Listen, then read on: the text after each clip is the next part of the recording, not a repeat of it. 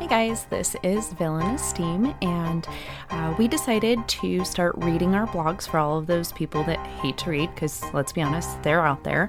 And that way you can actually just listen to uh, the blog posts on our podcast, and you can do that either through Spotify, uh, Apple Music, iHeartRadio, uh, our website, villainousteam.com, and there's like 15 others that I can't remember, a bunch of them that I've never even heard of, to be honest.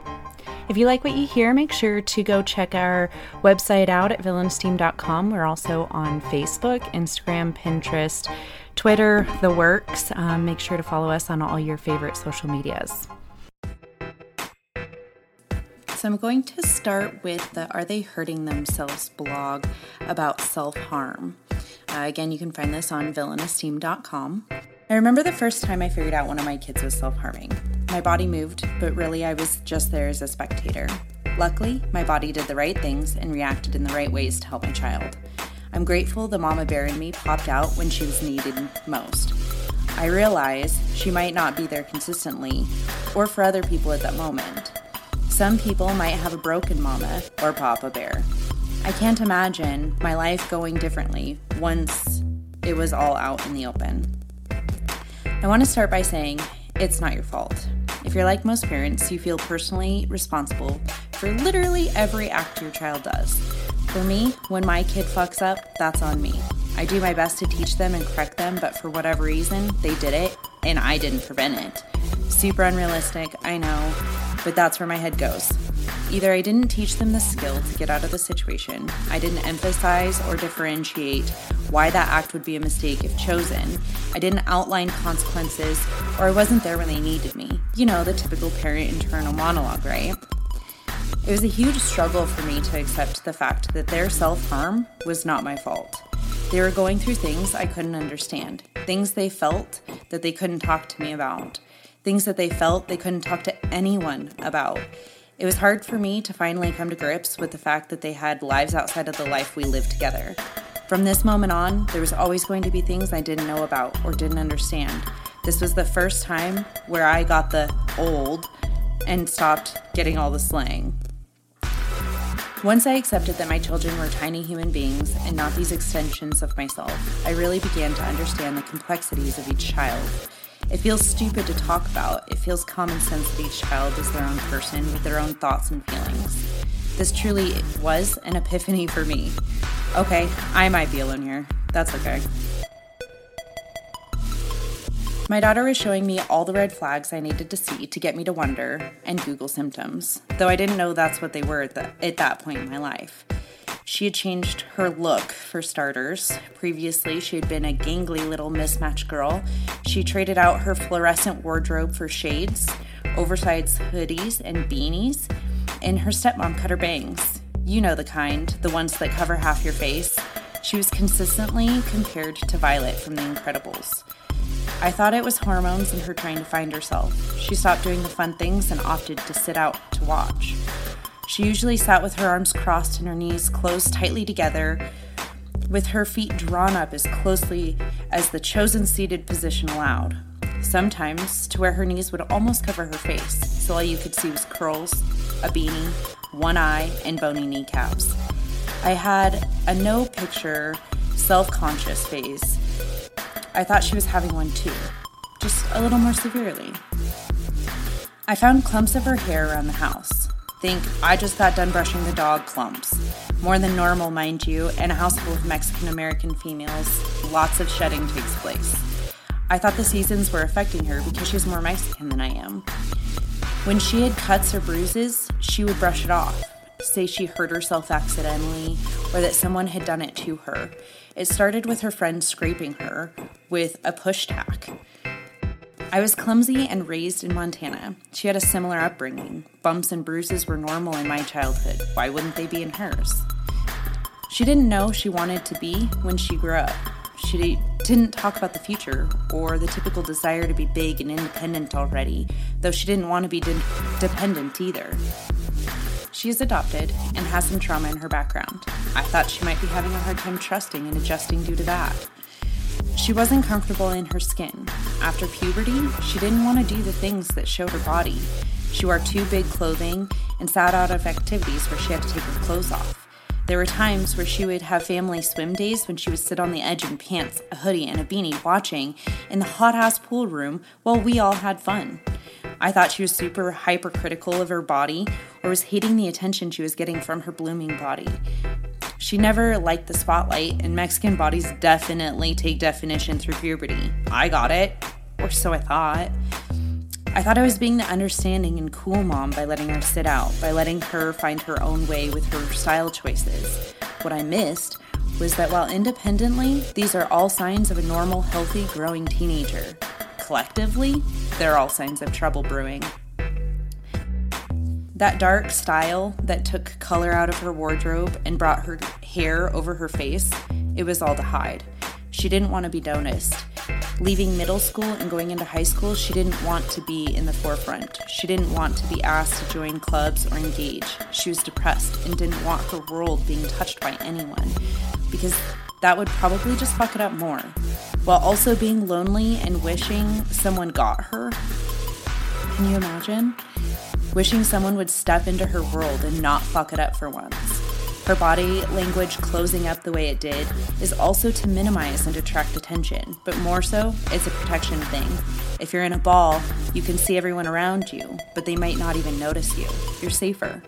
If people don't engage with you, you don't get hurt. You don't look approachable. People don't engage with you. The hair, I'm still not sure of. I thought when I posted this that I would find out when I asked her permission to post, but I didn't. In my research, I found out that it could be a sign of trichotillomania, which is hair pulling. A common self soothing technique is to play with your hair. After learning about it, I noticed this is one that I use all the time. Like all good things, too much is a bad thing. A self soothing technique can turn into a disorder when you start pulling it to feel a little bit of pain to relieve whatever emotion you're feeling. Doesn't sound like something that makes sense when spelt out like that on a paper to a mental or health minded person. When you're experiencing that much emotional pain, anything to get out of it is a reprieve. I get it, but it's an unhealthy way to handle emotional pain. The hoodies and excuses were to hide the experiments she was playing with pain. After I did my research and had a direction to go in for the possible problem, I still wasn't confident. I wasn't sure of my convictions. I wasn't absolutely positive she was hurting herself. I just had a good idea. I was fearful of how she would react when I confronted her. I was terrified it would damage our relationship. When it came down to it, as afraid as I was, my fears didn't really matter. My baby girl did. Even if she hated me for the rest of her life, I could get her help. The rest of her life might be longer. I'm sure for her, if it came it came out of the blue when I asked her to go put on shorts and a tank top. It's been many years now, and my memory isn't quite photographic, but I believe it was in the colder months when shorts and tank tops would be tucked in the back of drawers or closets and forgotten. Being the defiant little shit that she was in her early teenage years, she fought me on it. She I wouldn't tell her why, but I told her that I would meet her down in her room in 5 minutes. I started the timer when she got to her room, prompted by the stomping all the way down and the slamming of the door upon our arrival. I watched the clock because five minutes felt like five years. It probably felt like seconds to her, but for me, it was one of the most painful waits I have endured. I have fought with myself so much leading up to this, but it didn't pale in comparison to the reality crashing in with a five minute countdown. If you could accurately capture that feeling with a film, every suspense director would hire you instantly. Every stair down was miserable. I can't remember how many there were now, but I always count stairs. Each and every one took total focus on each and every muscle required to descend. It was painful and excruciating. She met me at the door when I knocked. She was standing behind it, like she was still undressed. May I come in? I don't remember anything else that was said because it was like entering a vacuum when I stepped into a room. All sounds were cut out. I couldn't hear the hum of the house, the sounds of her siblings, or even my own breath. I could feel it catch in my chest when I saw her legs, though. They had old and new scars all over her thighs. Though they weren't deep, it was clear that they weren't designed to end a life, but that there were so many Even with my failing memory, I will never forget the pain that I saw scribbled on her skin and scars, or the shame written on her face. I don't know how long I held her, but she had to pull away first. These are the signs that my daughter showed when she was self harming. Other signs you might want to be on the lookout for are blood stains on bedding, clothes, towels, or tissues, um, engaging in risk taking behaviors, apathetic about things that they would normally take interest in, express intense feelings of worthlessness, emotionally distant, they don't engage in conversation, they might express hatred or disgust for their body, socially withdraw or isolate for long periods of time, numb, unfazed by things that they normally wouldn't be, sharp objects in places where they don't belong, constantly overwhelmed, think underwater, and can't find a way out. They feel like they've made a huge mistake. They feel like they deserve punishment for something. They might experience disassociation. You might see visible, visible scars. Or they might be highly impulsive and might be having unstable behavior. If someone you know is showing these signs, please provide a safe place to check in properly. If you believe they're at risk, seek support service for professional guidance. Please text HOME to 741 741 in US and Canada to connect with a crisis counselor. It's a free 24 7 support at your fingertips. In the UK, please text 85258 and in Ireland, please text 50808. If you're suicidal and in the United States, please call 1 800 273 TALK or 1 800 273 8255. They also have suicide prevention resources online at suicidepreventionlifeline.org.